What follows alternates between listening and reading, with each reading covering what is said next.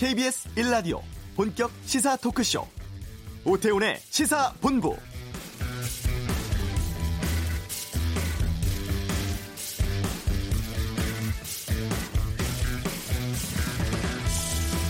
지난주에 서울시 산하 공공병원이죠. 서울의료원의 한 간호사가 스스로 목숨을 끊은 사실이 알려졌습니다. 병원 내 고질적인 규율 문화인 이른바 태움이 또 간호사를 희생시킨 것이 아니냐는 의혹도 있었는데요. 당시에 서울 의료원은 유족이 장례를 치른 후에서야 사건을 확인했다고 합니다. 유족이 공개한 유서를 보면 내가 죽어도 병원 사람들은 조문받지 말아달라는 내용과 같이 서울 의료원에 대한 원망의 말이 적혀 있었는데요. 간호사 근무 환경과 태움 때문인지 혹 다른 이유가 있는지 여기에 대한 물음에 아직 답은 나오지 않고 있습니다. 오태훈의 시사본부 잠시 후 이슈에서 현장의 목소리를 통해 답을 찾을 수 있을지 살펴보도록 하겠습니다. 2차 북미 정상회담을 앞둔 고위급 회담이 곧 있을 것으로 보입니다. 이번 주 한반도는 여기에서 전망해 보겠습니다.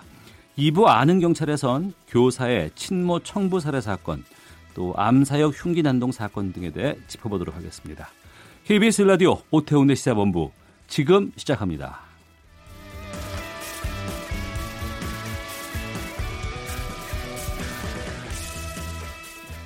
이 시각 가장 핫하고 중요한 뉴스를 정리하는 시간입니다. 방금 뉴스 KBS 보도국 김기화 기자와 함께합니다. 어서 오세요. 안녕하세요. 김영철 북한 노동당 부위원장 워싱턴 갈 거라고요? 그렇습니다. 지금 북미 고위급 회담에서는 북측 대표를 맡고 있죠. 예. 아, 김영철 노동당 부위원장이 현지 시간으로 17일 1박 2일 일정으로 미국 워싱턴을 방문할 것이다라고 CNN이 보도했습니다. 17일이면 모레네요. 그렇습니다. 예. 1박 2일 굉장히 피곤하겠네요.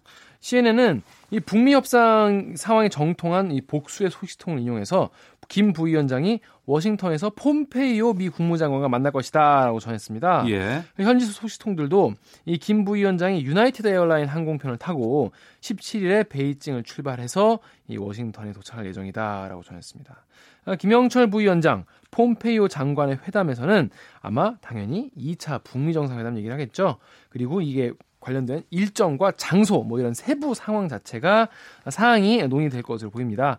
어, 김, 의원, 김 부위원장이 미국 가는 거는 벌써 두 번째입니다. 작년에 1차 북미 정상회담 직전에 뉴욕에서 만났죠. 이번이 두 번째입니다. 현지 시간 17일이니까 한 이틀 뒤면은 뭔가 나올 것 같은데 그러면은 2차 북미 정상회담 개최 임박했다고 봐도 되지 않을까요? 그렇습니다. 이, 그러니까 이 정도로 고위급이 둘이 만난다는 것은 이제 바로 앞두고 있다. 이제 세부 상황 조, 일정 조정만 남았다라고 볼 수도 있는데. 네. 그래서 이번에 만약에 김 부위원장이 이번에도 이 트럼프 대통령을 또 만날지 여부도 또 관심이거든요. 네. 만약에 트럼프 대통령과 면담이 이루어진다면 아, 김정은 국무위원장의 친서를 또 전달을 하고 이 북미 정상회담 일정을 최종 조율할 가능성이 높거든요. 그래서 미 국무부는 이 북미 고위급 회동 확인해달라라고 했더니 왜냐하면 이제 보도가 나오니까 이제 확인해달라고 한 거잖아요. 네. 예, 구, 국무부에서 직접 말한 게 아니기 때문에 그때 발표할 만남이 없다라고 일축하면서 일단은 신중한 반응을 보였습니다. 네. 브렉시트 합의안이 영국 하원의 승인 투표에서 압도적인 표차로 부결됐다고 하는데 네. 이거 정리해 주세요, 이거. 네, 이것 때문에 지금 영국이 난리가 났는데요. 예. 사실 우리는 사실 별 관심이 없었죠. 음. 왜냐하면 영국이 어, EU에서 나온다는 겁니다. 그래서 브리튼이 exit한다 그래서 브렉시트라는 거잖아요. 근데 이거를 나올 때 그동안 이제 통화, 그러니까 유로화를 계속 썼지 않습니까? 예. 그래서 그런 경제적인 그런 어그 연합체 그 안에 있었는데 요거에 나오기 때문에 어떤 조건을 가지고 어떤 합의안을 가지고 이제 나올 때도 이제 이거를 연착륙을 해야 되는데 이거 가지고 이제 합의안을 EU와 영국 정부가 한 거예요. 네. 이거를 해가지고 갖고 왔는데 이게 영국 의회에서 어 이거 안 돼. 라고 부결된 겁니다. 쉽게 네. 말해서 영국 정부가 완전히 바보가 된 셈이잖아요. 음. 어, 이제 그것 때문에 지금 영국이 난리 났는데 이게 얼마나 큰 차, 그, 그 표, 표 차이로 부결됐냐면 네. 찬성 202표, 반대 432표로 200표 넘게 부결이 됐어요. 네. 그래서 당초에 약간 분위기가 부결 분위기긴 했는데 이 정도 200차 넘게 표차로 음. 어, 여, 어, 정부가 패배한 것은 영국 의회 역사상 처음입니다. 네. 그래서 야권들은 물론 이 집권 보수당 내에서 강경론자들도 120명 가량 반대표를 던진 것 같은데요. 쉽게 말해서 여당 내에서 배반표가 많이 나왔다는 것이죠. 네. 그래서 메이 총리는 아 이거 정도 아니면 우리 안 된다. 이후에선 이 이상 양보할 사항이 없다더라라고 정치권을 설득을 막 하고 다녔는데 결국 역대 최대 패배라는 불명예를 안게 됐습니다. 이런 표체라고 하면은 정보 불신임 거론되지 않겠습니까? 그렇습니다. 쉽게 말해서 어, 다시 설명을 드리자면은 영국 정, 정부가 어, EU와 협상을 해서 우리 이러이런 조건으로 우리 브렉시트 브리튼이 탈퇴하기로 했어라고 했는데 영국 의회에서 야 이런 걸 해오, 합의하면 어떡해라고 한 거거든요. 네. 그래서 어, 승인 투표가 부, 투표가 부결된 직후에 제1야당의 노동당 예, 제레미 코빈 대표가 정부 불신임을 불신임안을 제출했다라고 밝혔습니다. 현지 시각 16일 정부 불신임안에 대해서 의원들이 논의하게 될 것이다라고 메이 총리가 밝혔는데요. 이 영국 의회법 따르면요. 정부 불신임이나 불신임 안이 하원 통과하고 다시 14일 안에 새 내각에 대한 신임안이 하원 하원에서 부결되면은 네. 조기 총선 열리게 됩니다. 어. 총선이 다시 열리게 되는 거고요. 영국 정부는 일단 오는 21일까지 향후 그럼 이렇게 하겠다. 그럼 니, 너희가 부결시켰으면 우린 이렇게 하겠다라는 플랜 B를 제시해야 하는데 지금 뭐 영국 정부가 어떤 계획 내놓을지 이후 어떻게 전개될지 지금 전혀 모르겠는 그런 상황입니다. 또 EU랑 또 재협상을 할 수도 있지 않습니까? 네. 재협상을 하거나 아니면은 3월 29일이죠. 브렉시트 어, 하게 되는 그 날짜를 좀 뒤로 미루는 여- 어, 안도 얘기되고 있는데 현재로서는 전혀 모르겠습니다. 만약에 아무 협정 없이 그 영국 의회가 이렇게 부결시켜 버리고 영국 정부도 손 놔버리면은 네. 아무런 협정 없이 그냥 EU를 그냥 나와버릴 수도 있거든요. 어. 이거를 노딜 브렉시트라고 하는 브렉시트라고 하는데 이렇게 예. 되면은 영국 경제에 엄청난 충격이 가해질 것 같습니다. 그러면은 우리 경제에는 영향을 줄 수 있어요? 네, 그것 때문에 또 오늘 정부가 서울 정, 서울 정부청사에서 어, 기획재정부 차관 주재로 이제 브렉시트 관련 관계부처 대책 회의를 열었는데 일단 노딜 브렉시트가 이제 가장 최악의 상황이거든요. 이렇게 되면은 뭐 영국의 돈 돈이 영국의 뭐 파운드화 가치가 폭락을 할 수도 있고 네. 영국 그 업체들도 무역을 중, 다 중단할 수도 있지 않습니까? 그래서 이런 관련해서 대응 방안 마련하고 국내 외환 금융 시장의 변동성이 지나치게 커지면 비상 계획에 따라서 시장 안정 조치를 추진할 방침인데요. 더 더 좀 지금 이 상황을 가장 어, 걱정스럽게 바라보는 업체들은 역시 우리 영국과 거래하는 우리 기업들이겠죠. 그렇겠죠. 그래서 이 기업들의 피해를 막기 위해서 브렉시트가 이루어지면은 직후에 빨리 한영 FTA를 좀 빨리 맺어가지고 어, 무역을 좀 안정화시킬 계획입니다. 또 그리고 기업들이 영국 수출입 통관 등 이 애로 사항을 어, 이, 이 생길 경우를 대비해서 어, 상담을 위한 전담 창구도 운영할 계획입니다. 하지만 지금 브렉시트 합의안 부결 자체가 우리나라 전체 경제에 미칠 영향은 그렇게 크지 않다고 보고 있습니다. 네. 왜냐하면 이 노딜 브렉시트가 현실화된다고 하더라도 우리나라가 영국과의 무역 비중이 그렇게 크지 않기 때문입니다. 네. 검찰이 송인배 전 청와대 비서관을 정치자금법 위반 혐의로 기소했네요. 그렇습니다. 서울 동부지검 어, 형사 6부가 어, 송전 비서관을 정치자금법 위반 혐의로 오늘 불구속 기소했습니다. 이 드루킹 특검에서 동부지검으로 사건이 이첩된 지 5개월 만인데요. 검찰은 이 정치자금을 건넨 사람으로 지목된 강모 씨에 대해서는 입건 유예했습니다. 검찰은 또 이 특검으로부터 넘어온 내용 중에서 어, 송 전 비서관이 드루킹으로부터 200만 원을 수수했다 이 부분은 어, 정치자금으로 볼 수 없다라면서 무혐의 처리했는데요. 문제된 건 뭐냐면 송 전 비서관이 고 강금원 창신섬유 회장의 시그너스 컨트리 클럽에서 웨딩 사업부 이사로 이름만 올려놓고 약 7년 동안 매달 340만 원씩 모두 2억 8천만 원을 받아서 정치 활동에 사용한 혐의를 받고 있습니다. 이에 대해서 송전 비서관 측은 직무에 따른 정당한 월급이었다라고 주장을 해왔습니다. 네. 그리고 검찰 과거사위원회가 남산 3억 원 의혹과 같은 신한 금융 사건을 재조사를 했는데 네. 편파 수사였다는 결론 나왔어요. 그렇습니다. 먼저 일단 남산 3억 원 의혹 사건부터 좀 짚어봐야 할 텐데요. 어, 지난 2008년에 라흥찬 전 어, 신한그룹 회장의 등이 이 불법 비자금을 3억 원을 조성을 해서 당시 정권 실세에게 어, 전달했다 이런 사건입니다. 네. 돈을 누가 받았냐? 여러 사- 사람이 받았는데 그 중에 한 명이 이전 이, 이명박 전 대통령의 친형이죠 이상득 전 의원으로 지목이 되어 왔습니다. 이 의혹은 2010년에 신한그룹, 신한, 신한금융그룹 경영권을 놓고 라 전 회장과 신 전 사장 측이 고소고발을 이어간 이른바 신한 사태 수사 과정에서 나왔는데 네. 이 관련해서 법무부 산하의 검찰 과거사위원회가 이 남산 3억 원 제공 신한 금융 사건에 대해서 편파 봐주기 수사였다라고 결론을 낸 겁니다. 과거사위원회는 비자금 3억 원이 이명박 전 대통령 측에 전달됐다는 구체적인 의혹이 실제로 있었는데 네. 그럼에도 불구하고 관련자들에 대한 압수수색 등 수사를 검, 당시 검찰이 제대로 하지 않았다고 밝혔습니다. 네, 김기화 기자였습니다. 수고했습니다. 고맙습니다. 이 시각 교통 상황 살펴보겠습니다. 교통정보센터의 박소영 리포터입니다. 오늘 유난히 사고가 많이 발생하고 있습니다. 주의해서 운행하셔야겠는데요. 강변북로 일산 쪽 마포대교 부근에서 사고가 있었습니다. 3차로를 막고 이 처리 작업을 하고 있어서 반포부터 30분 넘게 걸리고 있고요. 반대쪽으로 마포에서 반포 사이로도 전 시간에 있었던 사고 여파를 받고 있습니다.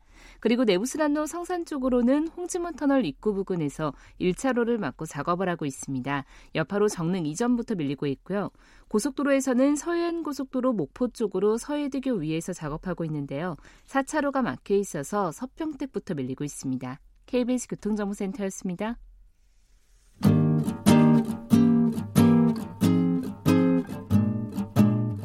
KBS 1라디오 오태훈의 시사본부 여러분의 참여로 더욱 풍성해집니다. 방송에 참여하고 싶으신 분은 문자 9730번으로 의견 보내주세요. 애플리케이션 콩과 마이케이는 무료입니다. 많은 참여 부탁드려요. 서울 의료원에 근무하는 한 간호사가 극단적인 선택을 했습니다. 이것을 두고서 열악한 간호사의 근무 환경, 또 태움 문화 때문이라는 보도가 잇따랐는데요. 여기에 대해서 저희가 좀 현장의 목소리를 듣는 시간을 갖도록 하겠습니다.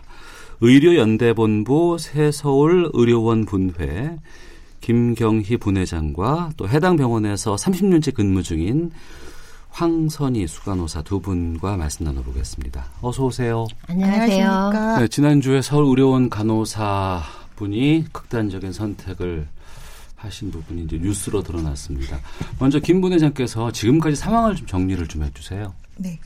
고 서지훈 간호사가 극단적인 선택을 하게 된 것은 저도 서지훈 간호사의 페이스북을 통해서 발인한 다음 날인 8일날 확인하게 되었습니다. 이 사실을 알고 오후 6시가 넘어서 바로 서울시에 알렸고 진상 파악을 위해 나왔고 음. 저희가 고인을 위한 조문 대자보를 붙인 다음에 네. 병원의 직원들이 서지훈 간호사의 죽음을 알게 되었습니다. 8일날 유족들이 병원에 발인이 끝난 8일날 예. 유족들이 병원에 찾아왔을 때 병원장이 만나주지 않았는데 어. 이 9일날 병원장이 서울시도 오고 또 직원들이 알게 되니까 강릉을 찾아갔다고 합니다. 네. 그 간호사분이 극단적인 선택을 하셨고 장례를 치른 이후에서야 병원에서는 알았다는 거 아니에요? 네. 이 보도가 나가고 나서 이게 이른바 그 간호사 간의 무슨 뭐 태움 문화 때문이다 뭐 이런 보도들도 계속해서 좀 나오고 있는 것 같은데 두 분은 이 태움이 이 선택의 원인이 되지는 않는 것 같다라고 주장하시는 것으로 알고 있습니다. 왜 그런지를 좀 말씀해 주세요. 황선희 간호사께서. 네. 우리가 그 간호사에 태움하면 환자의 생명이 오가는 긴박한 상황에서 예. 좀더 많이 알고 있고 권한을 가지고 있는 간호사가 새로 들어온 간, 신규 간호사에게 그 일이 미숙하다 보니까 저 제 성질을 바닥까지 드러내도 용인이 되고 어. 이는 인력 부족 및 간호사의 열악한 근무 환경 속에서 생기는 것이라고 보잖아요. 예, 예. 네, 서 간호사의 자살은 인력 문제나 병동에서 신규 오리엔테이션 받을 때의 상황이 아니라는 점이 다른 점이고요. 예. 위계 질서가 엄격한 조직 문화 때문에 생겼다는 점은 같다고 볼 수가 있겠습니다. 고인은 병동에서 5년간 열심히 근무하면서 친절 스타상을 받았고요. 예. 환자가 페이스북을 통하여 너무 고마웠다는 글을 남길 정도로 어. 환자를 간호하는 걸 너무 좋아했고 환자와 너무 잘 지냈던 간호사인데 예. 갑자기 행정 업무로 로테이션이 되면서 자살을 한 경우라 직장 내 괴롭힘으로 더 보아야 할 것 같고 그래서 속칭 태움과는 좀 다르다고 이야기하는 것입니다. 어.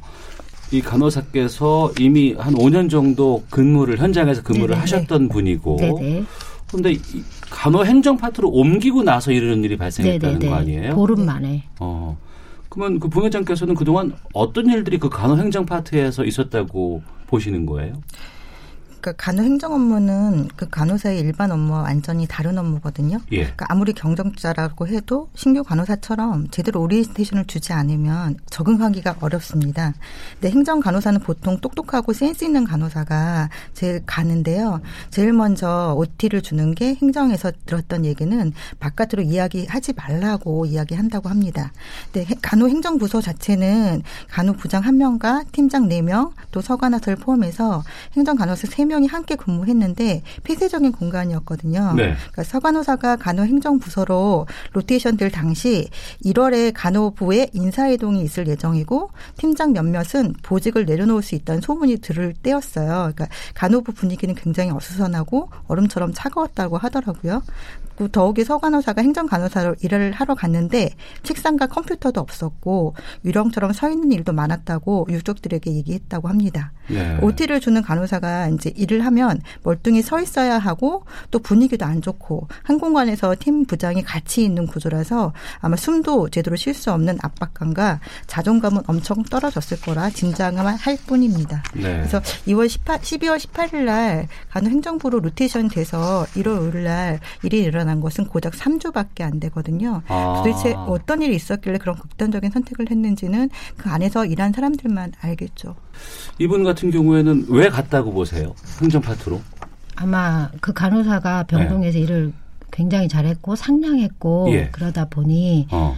간호 행정 업무는 타부서하고 연결이 많이 되는 일이잖아요. 예. 그러다 보니까 어, 우선 이미지도 좋고 어. 말귀도 빨리빨리 알아듣고 그러니까 갔을 거라고 저는 생각을 합니다. 예. 그래서 절대 음, 그 말귀를 잘 못 알아듣거나 행동이 느리거나 이런 친구들은 가지는 않습니다. 그러니까 이제 병동에서 일을 잘 하니까 행정 파트로 간 것으로 두 분께서는 네네.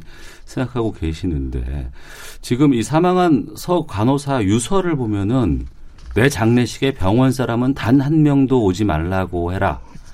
이 부분을 보면은 병원에 대한 혐오감이 상당했던 것으로 보이거든요. 같이 근무했던 간호사로서 어떤 생각 드세요? 선배 간호사로서 진심으로 지켜주지 못해서 미안했고 한없이 부끄러웠습니다. 어, 많이 힘드실 것 같은데 그러면 예, 예 그러면 그 김분 회장님께 좀 여쭤볼게요. 이 서울 의료원이라는 곳에서 이런 일이 처음 있는 일이 아니라면서요? 그러니까 4년 전에도 뭐 행정직에서 자살 사건이 있었어요. 어. 당시 연구소에서 근무하였는데 그 자살 이유가 우울 증세라고만 했었지. 예. 뭐 그 이후에 그냥 너무 조용히 지나갔는데 어. 이후에 이제 소문으로는 잦은 부소 이동으로 인한 예. 업무 스트레스로 인한 자살이었다는 소문이 돌았어요. 예, 예. 그때 저희가 분해가 생긴 지 얼마 안 됐고 또 간호사 중심으로 조합원이 있어서 행정 파트에는 무슨 일인지 전혀 알 수가 없었거든요. 아. 그래서 그냥 그때는 그냥 조용히 지나갔는데 예. 그래서 서간호사사의 일을 접하면서 4년 전에 연구소에서 근무했다 자살한 분도 혹시 직장 내 괴롭힘은 아니었던가 하는 생각이 들게 됐어요. 그래서 네. 특히나 좀 이 얘기를 여기서 해야 될지 모르지만 김민기 병원장이 취임한 동안 두 네. 명이 자살 사건이 있었고 이게 서울 의료원의 폐쇄적이고 불합리한 조직 문화로 때문에 생긴 것은 아닌가. 어, 그러니까 이전에 극단적인 선택이 있었기도 했었는데 그분도 행정 파트에서 근무를 하다가 이런 네네. 네. 비슷한 네. 일이 늘상 이런 네. 일이 있을 때마다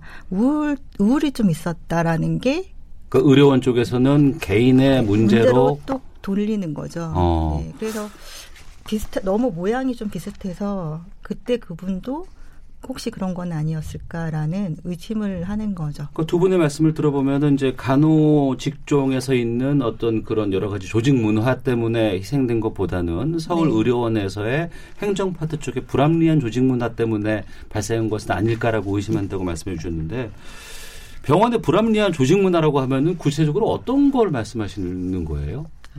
저의 경우를 네. 좀 예를 들어보면 2015년도에 그 파트 수술실 파트장이 사용하지도 않는 3,880만 원짜리 의료 장비를 구매했더라고요. 예. 바로 들어오자마자 하자가 있어서 음. 바로 나간 장비였거든요. 예. 근데 이것이 1년 동안 술이라는 목적으로 들어오질 않았었어요. 어. 근데 서울시에서 보통 11월에 저희들한테 행정사무감사를 하게 되는데 서울시 의회에서 근데 이 장비에 대한 사용 실적을 내라고 해서요. 천만 원 이상짜리 장비니까. 예. 그래서 제가 그 장비 사용을 아니 들어오지도 않는 장비 사용 실적을 어떻게 내라는 거냐라고 어. 제가 서울시에다 민원을 냈습니다. 네. 민원을 냈는데 어 저를 그 이후로 직장 내에서 괴롭히기를 시작하는데 자, 장난이 아니었습니다. 그러니까 사직한 간호사가 저희 부서에서 사직하지도 않았던 간호사가 저를 비리 간호사로 민원을 넣었고 저는 그 민원으로 표적 감시 당했고 그 병원은 거짓 소문을 유포해서 저의 명예훼손을 시켰습니다. 그런데 저는 병원이 이것을 조직적으로 한 일이라고 보고 있고 예. 민원 내용을 유포한 자를 찾아달라고 서울시로 감사를 다시 요청했습니다. 제가. 어. 그랬더니 서울시는 증거가 부족하고 행정상의 한 거로 소문 유포자를 찾을 수 없다는 말을 들었고요. 예. 서울의료원은 2차 의료기관입니다. 의료 취약층이나 저소득층을 위한 공공병원이거든요. 예, 예. 네, 제가 지난해 수술, 수술장 파트장으로 있을 때 로봇 장비를 도입하는 거에 대해서 저희 병원 기조실장이 저한테 물어봤고 아, 저는 이 로봇 장비 구매에 대해서는 반대입니다. 음. 이유는 수술 비용이 너무 높아요. 천만 원 이상 하는 수술 비용을 우리 대상자들이 감당할 수도 없고. 그러니까 그 말씀은 병원 측에서는 뭐 장비 구입이라든가 네. 이런 부분에서 어, 좀 고가의 장비들을 다량으로 구매를 한다거나 이런 네. 부분들을 하려고 하는 네, 네 부분이 네. 있고 여기에 대해서 간호사들이 우리 병원은 그런 게 별로 필요치 않을 것 같은데라고 네, 해서 로봇인데 아, 좀 반대하는 입장들이 이전부터 계속 있어 왔다는 얘기군요. 그렇죠. 우리는 물론 그런 환자의 생명을 살리는 장비는 필요하죠. 네. 근데 문제는 이 서울시 산하에 그럼 로봇 수술할 병원이 없어서 그런 게 아니지 않습니까? 음. 굉장히 많고요. 근데도 우리조차도 이런 경쟁에 뛰어든다는 것, 비용 대비 효과가 없는 경쟁에 뛰어드는 건 공공 의료 기관으로서의 역할보다는 네. 계속 의료비 부담을 가중시키는 역할에 계속 뛰어들기 아. 때문에 저는 이건 부당하다고 생각을 하는데 그때도 저한테 그리고 나서 저를 수술장에서 뺀다 어쩐다 계속 말이 돌았거든요. 그러니까 그러한 그 음. 그 서울 의료원과 또 음. 어떤 간호사 이 어, 사회 관계에서 이번에 이 서 간호사가 이제 그런 극단적인 네네. 선택을 한 것이 아닌가라고 생각하시는 것 같은데 그러면 이 질문을 드릴게요. 그러니까 대형 병원들 전반에 이런 조직 문화에 문제가 있는 것인지 아니면 이 서울 의료원이 공, 국공립병원이기 때문에 이 병원 재단의 특수성 때문에 벌어진 일이라고 보시는지요? 저는 대형 병원에서도 직장 내 괴롭힘은 있을 거라고 생각됩니다. 그러니까 예. 병원처럼 생명을 다루는 급박한 상황에서는 명령 체계가 제대로 되어 있어야 하거든요. 예. 그래서 수직적인 구조일 수밖에 없습니다. 위계 질서가 강한 조직일수록 윗사람한테 찍히면 괴롭힘을 당하는 것을 봐요. 네. 그래서 간호사들 같은 경우 그 태움의 문화 조직 속에서 순응하고 병원이 시키는 대로 일을 잘하는 간호사들이 승진을 하고 또 그렇게 승진한 간호사들이 병동 업무에서 행정 업무로 바뀐다고 해서 갑자기 젠틀해지지 않거든요. 그러니까 그런 조직 내 직장 괴롭힘은 어느 병원이나 있을 수 있다고 봅니다. 네. 애초에 저희가 접근했던 부분은 그 간호사들의 열악한 노동 환경이라든가 이런 측면으로 이제 시작을 했었는데 지금 말씀을 듣다 보면은 그 부분 플러스 여러 가지 것들이 좀 담겨 있는 것 같습니다.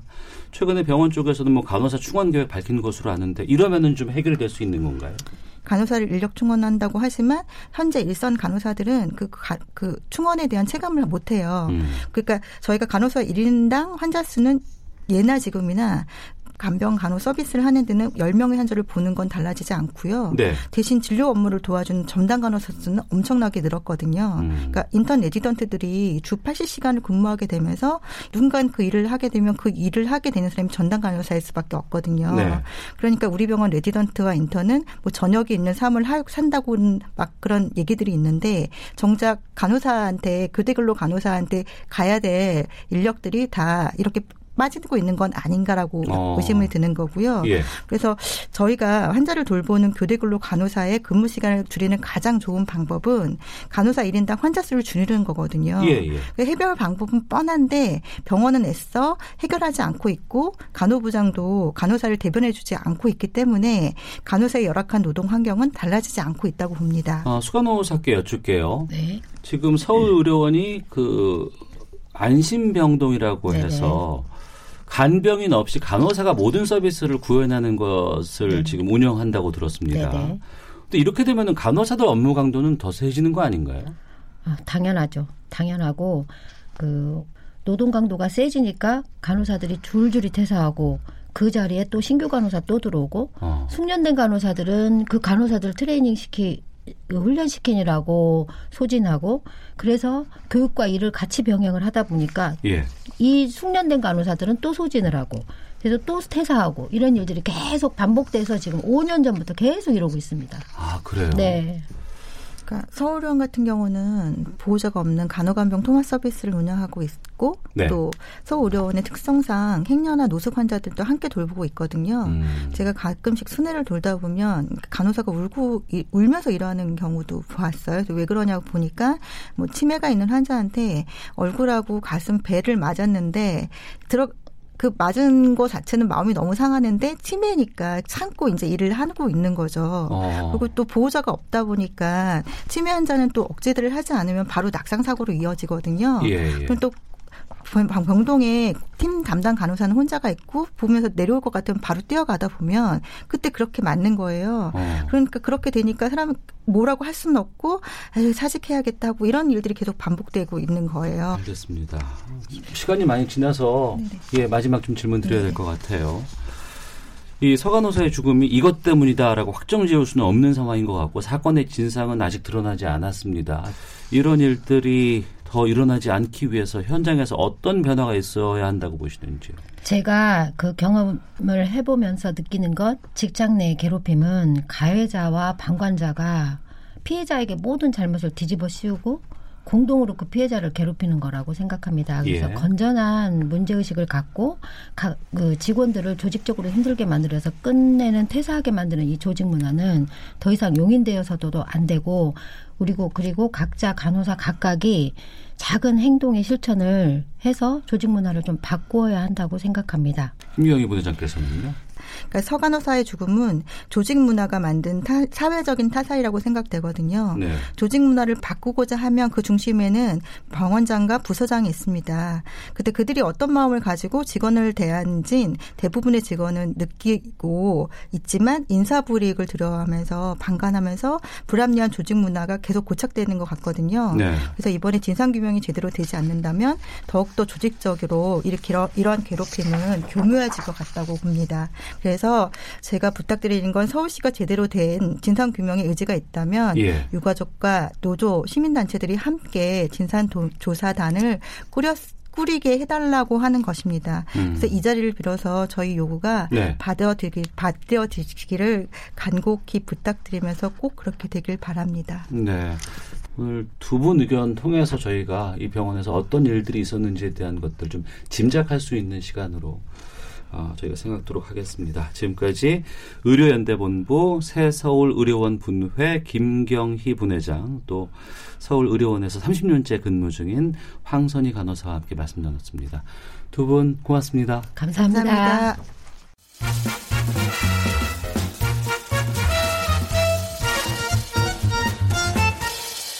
오태훈의 시사 본부 네, 한 주간의 한반도 정세 분석해보는 이번 주 한반도는 김형석 전 통일부 차관 연결하겠습니다.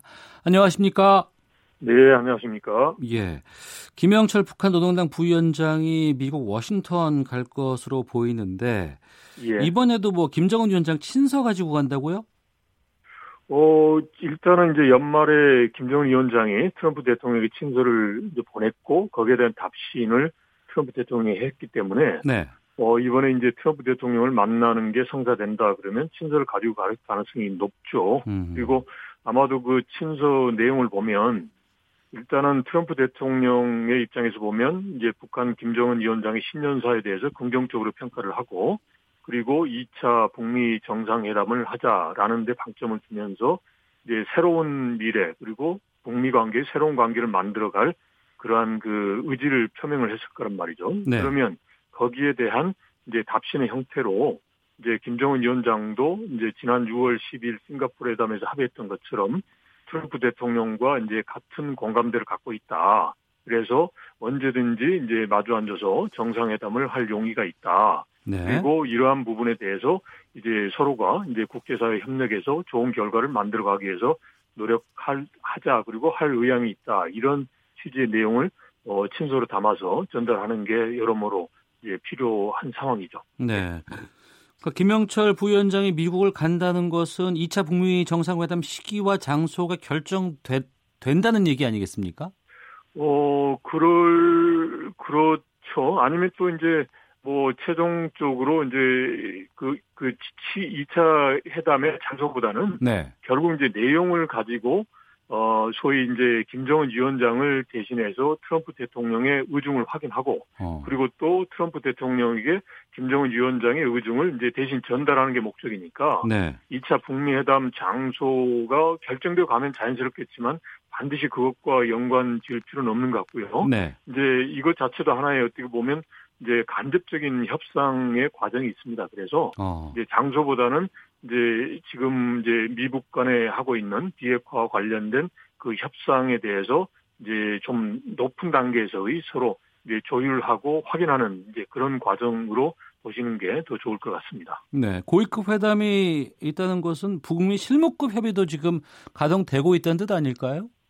예, 그거는 뭐 최근에 폼페이오 이제 국무장관이 이야기했던 것처럼 실무적으로 여러 가지 대화 채널이 가동되고 있다. 예. 그리고 또 뭐 2차 북미회담 장소에 대해서도 이제 세부적인 것도 서로 협의 중에 있다라고 했기 때문에 이거는 이미 이제 실무적으로는 뭐 뉴욕 채널도 있고 또 그다음에 이제 저 북경 채널도 있고 그러니까 또 그다음에 또 국무부하고 또 이제 통전부하고 직접적인 채널도 있을 거고 이런 채널을 통해서 많이 이제 협의가 되고 있다라고 생각합니다. 그래서 이제 지금은 이제 2차 북미 회담 을 이제 하는 과정에서 보면 실무적인 거에 대한 거에서 이제 소위 이제 정상회담에서 무언가를 합의를 하는 그런 이제 마지막 단계다라고 이제 보는 게 이제 현실적이다라고 생각을 합니다. 네. 이걸 계기로 해서 실무회담을 새롭게 한다는 것보다는 음. 지금 이제 여러 가지 실무회담을 그 결과를 반영해서 그러면 2차 북미 정상회담에서 그러면 이제 새롭게 어떤 합의를 할 거냐 이런 부분에 대해서 이제 최종적으로 확인하는 그런 이제 단계에 있다라고 보는 게 더 현실적일 것 같습니다. 네. 실무급 협의 보면은 이제 최선희 북한 외무성부상이라든가 스티븐 예. 비건 대북정책특별 대표가 이제 파트너로 알려져 있는데 네, 예. 이번에 최선희 부상이 스웨덴 방문한다고 하는데 여기서 또 만날 가능성이 있어요?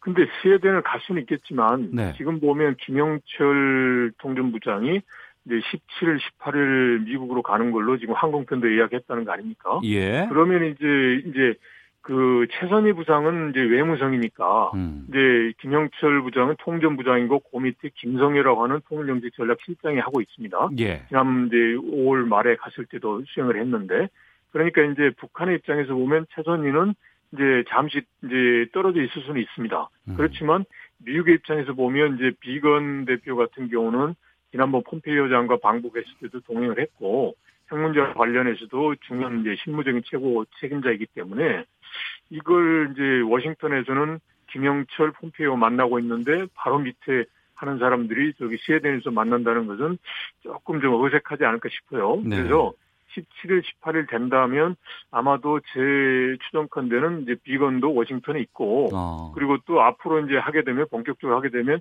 비건과 이제 소위 그저 최선이 간 라인부터 이제 또 이제 시작해서 구체적으로 이제 할 거란 말이죠. 그렇다면 네. 최선희 부장도 어 이제 같이 저기 김영철을 수행해서 어 워싱턴으로 가는 게 더 자연스럽지 않나라고 어, 생각합니다. 예. 네. 폼페이오 미 국무장관이 궁극적인 목표는 미국 예. 국민의 예. 안전이다 이런 발언을 해서 예. 여러 가지 말들이 나오고 있는데요. 예, 예. 이게 뭐 당연한 말일 수도 있는 것 같기도 하고 이 배경을 놓고 여러 추측이 나오는데 이걸 어떻게 보세요? 그런데 이제 전체적인 발언을 봐야 되는데요. 너무 예. 확대 해석인 것 같습니다. 그리고 그 계기에 똑같이 폼피오 장관이 이야기를 했습니다. 그 북한과의 대화가 계속되고 있다. 그리고 그러한 과정에서 검증된 북한의 완전한 비핵화 목표에 변화가 없다. 그러면서 이제 미국인들에 대한 위험을 줄이는 아이디어에 대해서 여러 가지 논의를 하고 있으면서도 이제 미국의 궁극적인 목표는 미국 국민 안전이 목표다라고 이야기했단 말이죠. 그래서 예.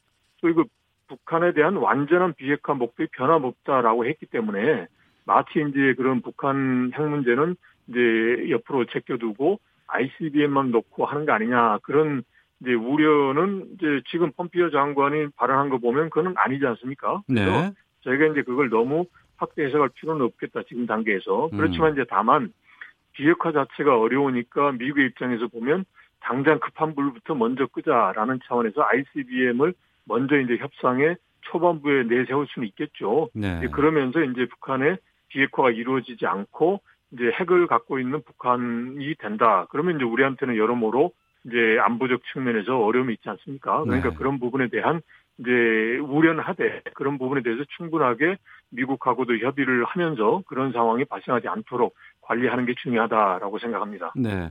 이번에 그 주일 미군 사령부에서 공개된 영상을 네, 보니까 예. 북한을 예. 표기했는데 핵 예. 보유 선언국 이렇게 표기를 냈어요. 그러니까 예. 이거 보고서는 북한의 핵 보유를 미국이 받아들이고 있다 이런 얘기가 나오는데 이 부분 어떻게 보시는지 짧게 좀 부탁드리겠습니다. 그 반드시 그건 아니고요. 예. 현실적으로 예. 북한의 핵 보유를 선언했고 그리고 어. 또 그게 현실적인 위협이니까 그런 차원에서 이제 대응을 하고 준비하고 대처한다 이제 그런 차원이지. 네. 북한이 그걸 뭐 보유구를 인정하고 그걸 받아들인다라는 것은 아닌 걸로 이해를 하고 있습니다. 네. 여러 논란도 있고 추측도 많기 때문에 이런 것들이 하나씩 좀 툭 튀어나오면 여기에 대해서 많은 그렇죠. 의미를 좀 우리가 부여하고 있는 예, 과거에도 과거에도 이제 그런 북한의 핵 위협에 대해서 예. 현실적으로 이제 주일 미군 사령관 사령부라든지 이런 쪽에서는 바로 직접적으로 대응을 해야 되니까 음. 현실적인 위협에 대해서 이제 어, 제시를 한 거죠. 그거 알겠습니다. 자체를 뭐 인정한다든지 그런 건 별개라고 생각합니다. 네, 이번 주 한반도는 김형석 전 통일부 차관과 함께했습니다. 말씀 고맙습니다. 네, 고맙습니다. 예. 잠시 후 2부 아는 경찰에서는 친모 살인 청부를 계획한 여교사 사건, 또 얼마 전 일어났었죠. 암사역 칼부림 사건 다뤄보도록 하겠습니다. 김성환의 뉴스 소다에서는 상업적인 대리모 구글 베이비에 대한 이야기 나눠보겠습니다. 뉴스 들으시고 잠시 후 2부에서 뵙겠습니다.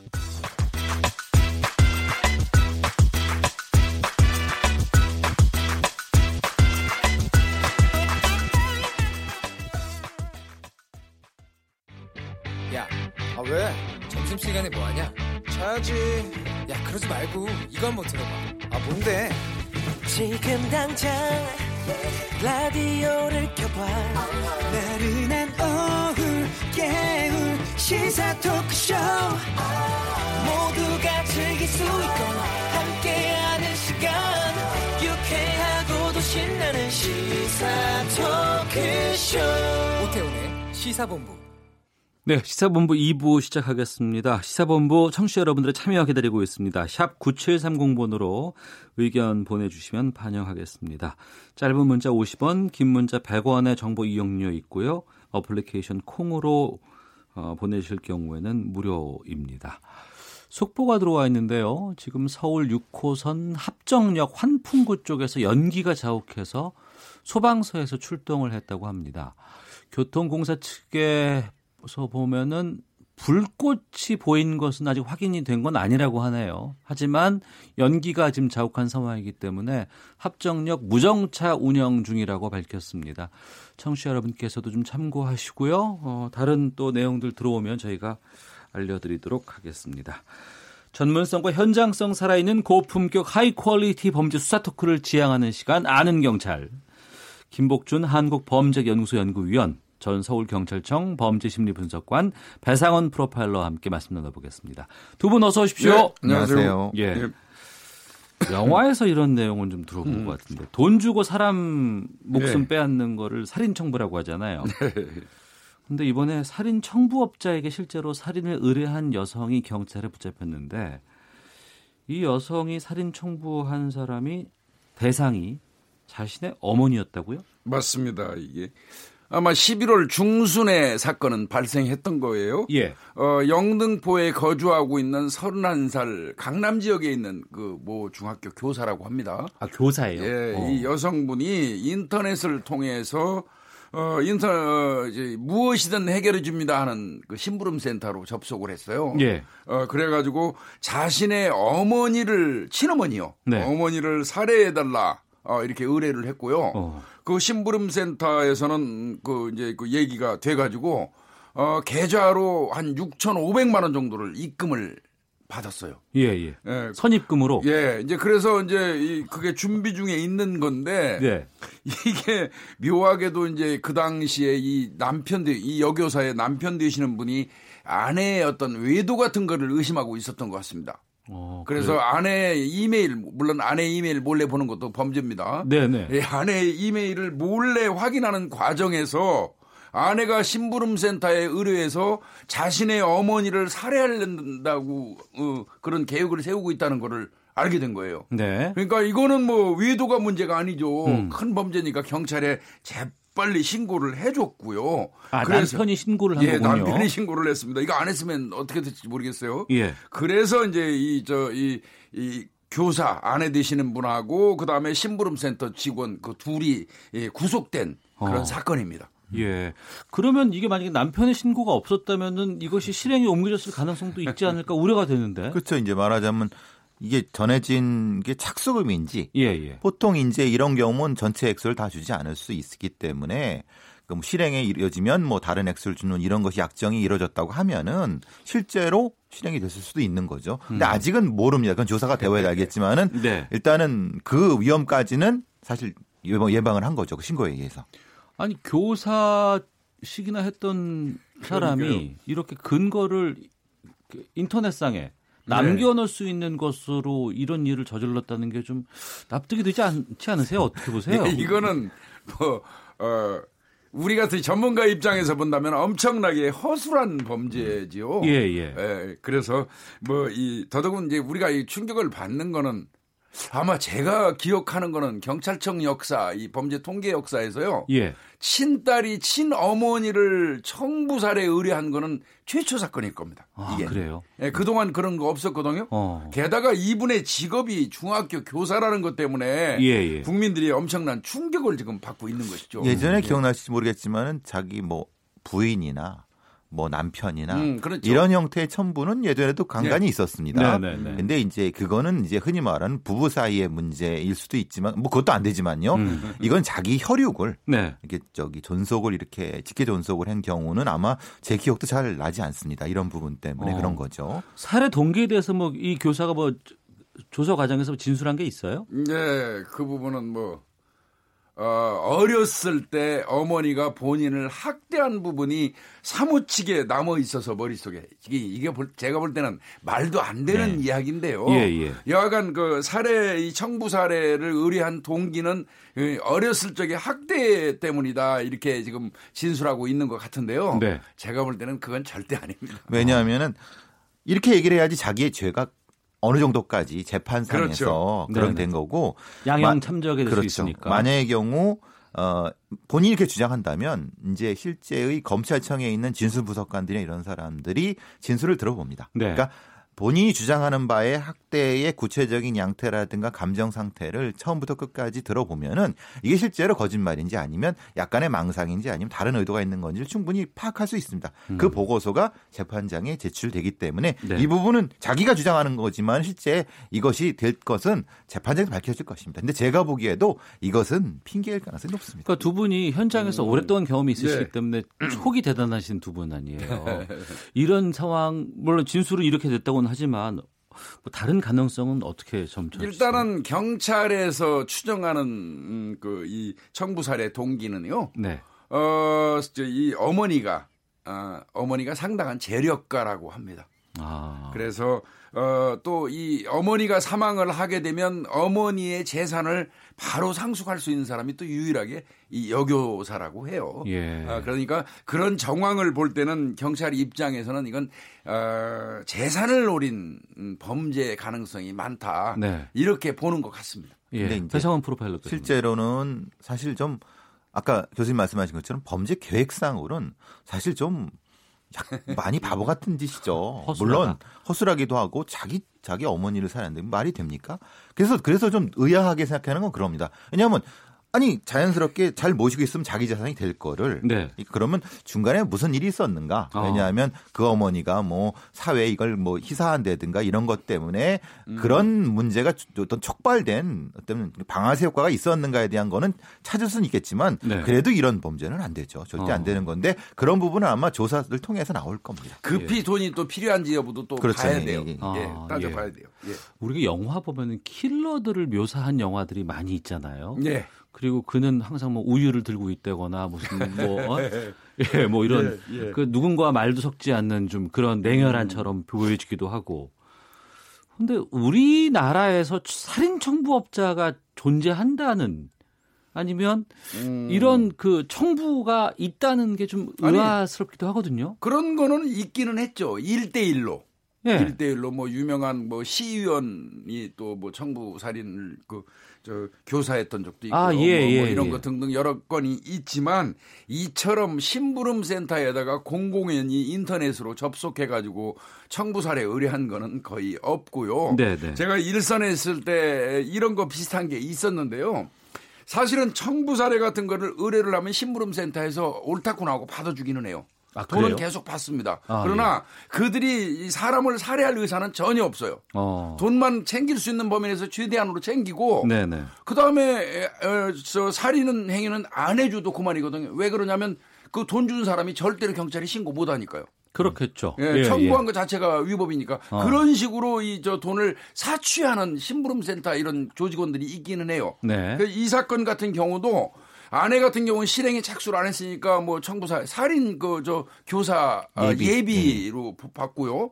그 구속했고 이 저 6,500만 원을 이제 그 받은 저 심부름 센터 이 직원은 네. 사기죄로 받습니다. 사기죄로 받다는 거는 살해할 의사는 전혀 없으면서 돈만 갈취한 거라는 거죠. 속여가지고 어, 예, 예. 네, 그렇게 그, 구속이 됐어요. 그 범인이 그러니까 말하자면 그 저기 그 교사를 받은 사람이 네. 자기가 제일 약한 걸로 선택한 겁니다. 만약에 나는 살아있을 생각이 있었다. 어. 라고 하면 공범이 되는 거지 않습니까? 음. 아, 그죠? 그러니까, 그러니까 사기죄로 들어온 어, 이유는 그 신부름센터 직원이 살인을 하겠다는 의사는 없었다고 전혀 없었던 예, 거죠. 예. 아. 그렇게 되는 거죠. 예. 법 논리상으로는. 예, 예. 근데 실제로 이제 어, 사이버 공간이 확대되면서 이런 종류의 그 얘기들이 그냥 뭐 채팅창이나 이런 데서는 막 오가지만은 네. 실제 이런 거는 사실 드물고 없어요. 거의 없는 거고 음. 영화상에 나오는 그러면 그 물어보시는 분이 그렇습니다. 중국에서 오지 않느냐.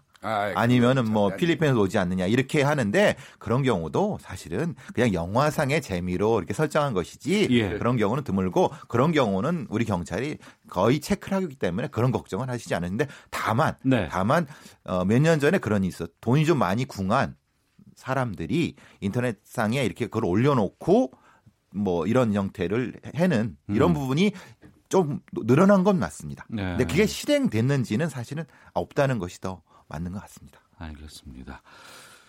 김복준 한국범죄연구소 연구위원 배상원 프로파일러와 함께 아는 경찰 다음 주제로 넘어가도록 하겠습니다. 두 분께 이, 부, 이 사건에 대해서 좀 많이 여쭙고 싶었어요. 서울 지하철 8호선 암사역 인근에서 발생을 했던 10대 흉기 난동 사건. 어, 이 사건도 사건이지만 여기서 경찰 대응을 두고 감론을박이 이어지고 있습니다.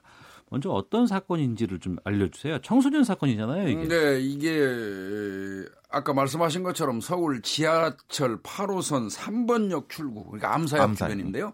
어, 8번 출구 인근에서 어, 18살과 19살 먹은 그 이, 어떻게 보면 청소년이죠. 네. 이두 사람이 이제 싸움을 하고 있었는데 그 중에 이제 적극적인 공격 의지를 보이는 한 사람이 손에 카터 칼 종류 왜 흉기를 들고 상대를 가해하려고 그러고요. 네. 상대방은 피해서 뭐 서로 치고받고 하는 이런 사건이 이, 발생했습니다. 네.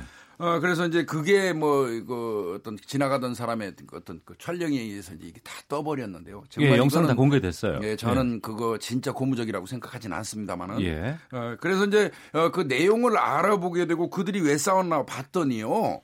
어, 이들 두 명이 그 이 전날 그 천호동 일대의 어떤 그 마트 같은 데 들어가고 어, 빈집털이 이른바 절도 행각을 어. 같이 했던 거예요. 예. 뭐 훔친 거는 한 5만 원 돈 정도 된다고 해요. 음. 그런데 이제 경찰이 신고가 들어와 CCTV를 분석해 보니까 두 사람인데 그 중에서 요번에 이제 칼에 공격을 당한 A군, B군 편의상 나누면 B군. 예, B군. B군의 영상이 뜨니까 그 친구를 먼저 경찰이 검거를 했어요. 예, 예. 검거해 가지고 조사를 하면서 자, CCTV에 한 사람 더 있잖아요. 음. 그 사람 대라 했더니 이제 할 수 없이 얘기를 한 거예요. A다. 이렇게. A다. 예. 그러니까 이제 그 사실을 B군이 A군한테 얘기를 했더니 너 말 안 하기로 약속해놓고 어, 왜 어, 불었어? 시인하고 나를 그 불었어. 어. 이래가지고 이제 그 저 둔기를 들고 먼저 공격을 했고, 네. 그게 잘 안 되니까 이제 급기야 이제 그 흉기로 어, 이렇게 이제 공격하는 과정이 적나라하게 찍혔던 겁니다. 네. 근데 고무적으로 생각하지 않는다는 건 어떤 뜻이에요? 바람직하지 않다고 네, 생각해요. 바람직하지 않다는 네. 거는 예, 이런 그, 이, 그, 어, 우리 주변에서 있는 사람을 공격하는 행위, 어떻게 보면 잔인한 행위잖아요. 그렇죠. 폭력적인 행위, 이런 거 등등을 여과 없이 찍어가지고 마구 이, 저, 유포하는 행위는 이게 사회적으로 도움이 되는 행위입니까? 아. 저는 절대 아니라고 봅니다. 이게. 예, 예. 어, 알겠습니다. 그 사람들이 지금 그 영상을 보고서도 이제 놀라고 충격을 받기도 했었습니다만 네. 또 문제는 경찰이 이제 등장을 하고 여기서 테이저건을 사용을 했다고 해요. 근데 이게 뭐 제대로 역할을 안 했다고 해서 또 논란이 되고 그렇죠. 이, 부분은 어떻게 보십니까? 그러니까 이제 몇 가지로 나눠봐야 될 것 같습니다. 첫 예. 번째 예. 부분에서 신고를 신고를 접수한 상황은 뭐냐면은 그 A 군이 B 군을 공격한 다음에, 네. 그러니까 뭐 이제 상처를 입히고 음. 그 상태에서 이제 출동이 돼서 네. 이제 대치가 이루어지는 상황인데 그 대치하는 상황에서 음. 왜 빠르게 진압을 못했느냐 첫 번째 그리고 그러게 시간을 좀 벌어줬는 벌어줬다는 표현이 그렇지만 좀 시간이 있었기 때문에 음. 갑작스럽게 이 A 군이 그 시민들 사이 특히 네네. 여성들인 시민 사이로 도망가갖고 만약에 네. 그래서 인질극에 걸렸으면 어떻게 할 것인가에 대한 아. 그런 문제 제기 예. 그리고 테이저건을 쐈음에도 불구하고 제대로 못 맞춰갖고 진압이 안 됐던 부분 어. 그래서 어. 테이저건의 성능이나 아니면 교육 훈련의 문제 등등 이런 것들에 대한 얘기가 문제가 많았던 거고 그거에 대한 밥을 이제 김민강령 경찰청장이 하는 과정에서 신형 테이저건 얘기나 이런 등등이 나왔던 거죠. 그러니까요. 네. 현장에 출동했던 경찰관이 시민들이 볼 때는 즉시 달려들어서 제압하고. 제압을 했어야 되는데 어, 이 범인이 대응하면서 자전거 같은 걸 들어서 던지려고 그러니까 뒤로 주춤주춤 물러나는 모습이 보였다. 예. 그 부분을 영상으로 본 그 이제 그 시민들이 어. 아니 경찰이 왜 적극적으로 못하고 겁을 먹느냐. 예. 이제 이런 식의 얘기를 한 건데 그 부분은 잘못된 지적이고요. 네. 오히려 이 그 당일날 경찰의 대응을 꼭그저 문제를 삼자면 제가 볼 때는 제일 잘못한 게 뭐냐면요. 네. 현장에 출동한 경찰관이 주변에 있는 사람들을 전부 소개시켜야 돼요. 아. 거기 모여 있도록 하면 안 되는 겁니다. 그렇죠. 다 해산시켜야 어떤 일이 벌어질지도 모르니까. 네, 그 범인이 즉시 그 손에 흉기를 들고 어, 시민들 틈으로 들어가서 인질로 잡을 수도 있는 경우예요. 네, 네. 그거를 소개시키지 않은 행위는 분명히 잘못됐어요. 어. 그 다음에 앞에서 범인을 쳐다보고 있는 경찰이 하나 있다면 네. 뒤편으로 그 사람의 퇴로를 차단하는 경찰이 하나 더 있어야 돼요. 예. 이 부분을 소홀히 한 부분은 경, 경찰을 비난해도 상관없어요. 네. 네. 그런데 뭐 어, 자전거를 들고 공격하려고 하는 그 사람 때문에 뒤로 주춤주춤 물러난 그 경찰관이 소극적이고 겁을 먹었다 하는 식으로 이 매도하는 음. 이건 전 매도라고 생각해요. 네. 어, 그거는 분명히 바라보는 관점이 잘못된 거고요. 음. 어, 그리고 저 하나 더 지적하자면 예. 실질적으로 저는 뭐 일산에서 오래 근무했으니까요. 겨울을 이 동절기에 이 두툼한 점퍼를 입거나 패딩을 입은 상태에서 테이저건은 무용지물입니다. 아 그래요? 진압 수단이 될 수가 없어요. 기본적으로. 어. 네. 어, 이, 이 부분이 왜 간과됐는지 저는 이해가 안 가요. 예. 제가 현장에 출동한 경찰관이었다면 테이저건 사용하지 않습니다. 어. 즉시 3단 봉 빼고 경고, 물론 3단 봉으로 그 제압을 할 때도 반드시 경고하고 회유하도록 돼 있어요. 네. 매뉴얼이 있지 않겠습니까? 매뉴얼이 있습니다. 예. 그래도 그 듣지 않으면 3단봉으로 범인이 들고 있는 손목, 그 칼을 들고 있는 손을 내리쳐서 제압하는 게 맞아요. 네. 테이저건은 사실상 효율적이지 않습니다. 동절기에는. 어. 음. 현실적으로 이제 우리 경찰 출동하는 경찰에 중간 단계의 무기 장구가 없다는 게 문제입니다. 말하자면 네. 음. 권총은 있지만은 사용할 거의 불가능한 상황인 거고. 그렇겠죠. 예, 그러면 예, 예. 흔히만 테이저건이라는 거 있는데 아까 교수님 말씀하신 것처럼 계절 여건, 상황 여건에 따라서 너무 제약 요건이 많습니다. 어. 왜냐하면 전국이 두 개 나가서 꽃 동시에 꽂히거나 아니면 하나가 빠지면은 예. 전기가 통할 수가 없는 상황이거든요. 그러니까 쏜다고 해서 다 그 감전되는 것처럼 네. 막 쓰러지는 게 아니고 그러니까 말하자면 네. 두 개의 핀이 다 맞아야 플러스 극 마이너스 극이 동시에 찍어 그렇죠. 이렇게 돼야지만 되는 그런데 거예요. 그런데 이렇게 이렇게 있다가 그또 젊은 사람이 몸을 약간 비틀면 하나는 퉁 튕겨나갈 수가 밖에 없어요. 두꺼운 옷 입은 데다가 옷 같은 거 입고. 그러니까 이게 이 자체의 테이저견의 성능에 대한 것은 사실은 일선에서도 굉장히 문제적인 많이 됐었거든요. 예, 예. 그래서 그것을 다른 걸로 바꿔야 된다라고 어. 하고 있고 제가 또 사실 재작년까지는 경찰청 지역 경찰 평가위원이었기 때문에 네. 그들의 무기 수준에 대한 건 잘 알거든요. 음. 근데 이제 이거를 일선에서는 네. 계속 음. 욕을 합니다. 그러니까 이, 런 수준이 아니라 어떤 지방 경찰청에서는 그 이스라엘 경찰에 쓰는 고무총 탄 같은 걸 요구를 하기도 하고 네. 또 장관 그 약간의 그 공격용 방패는 아니지만 작은 방패도 요구하기도 하고 또 하나는 투망도 요구하기도 하는데 실제로는 이런 것들이 하, 경찰 수뇌부에 접수가 잘 안 됩니다. 그러니까 아. 일선에서는 열심히 하는데 네. 실제로 그것을 이, 솔직히 말하면 이런 거죠. 몸으로 막으라는 거죠. 어. 저는 그런 정신은 아니라고 봅니다. 예, 예. 그러니까 적당한 형태의 경찰 장구가 제공돼야 되고 음. 그 제공된 것을 충분히 교육 훈련을 통해서 그 상해만큼 운영이 돼야 되는데 네. 우리는 그 상태가 안 된다는 겁니다. 음. 그러니까 너무 그 현장에 있는 경찰을 너무 나무라시는 거는 사실은 다른 걸 좀 설명을 해 드려야 되는데 네. 그게 안 되기 때문에 좀 답답하다는 거죠. 예.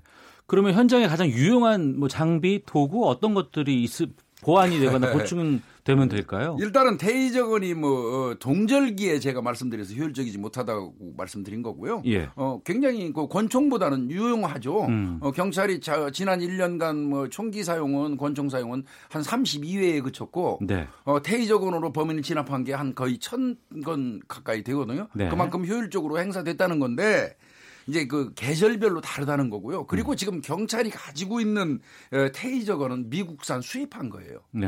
어, 이게 이제 에, 문제가 있는 게요. 그 두 개의 전극이 총을 저 테이저건을 쏘면 날아가는데 예, 한번 나그 그때 조정할 때 불빛이 하나밖에 안 보여요. 네, 네. 전극은 두 개가 날아가는데 조정하는 그 어떤 그 그 저 불빛은 하나밖에 없는 어떤 그 비효율적인 형성 제로 돼 있고요. 음. 카트리지를 한 번 또 쓰고 나면 5만 원 상당해요. 굉장히 비쌉니다. 그래서 아. 함부로 쏘다가 하면 지가 물어내야 돼요. 아 그래요? 일선에서 장난 삼아서 한 번 쐈다가 그거 예. 물어내야 돼요. 아, 한번 쏘면 5만 원? 네, 징계 받죠. 예, 그러니까 지금 이제 경찰에서 효율적인 한국산을 개발을 하고 있다고 그래요. 그래서 예, 조준점도 예. 하나고 어, 카트리지는 무한정 이제 충전해서 쓸 수 있고 어, 비용도 싼 걸로 지금 개발하고 있다고 하니까 음. 어, 빨리 그게 좀 그 바뀌어야 되고요. 네. 제가 제일 중요하게 보는 거는 교육이에요. 음. 자 카트리지 값이 워낙 비싸다 보니까 어떤 식으로 경찰을 교육시키냐면 한 50명 100명 강당에 모아놓고 네. 자 맞아볼 사람 나오고 쏠 사람 나와요. 제가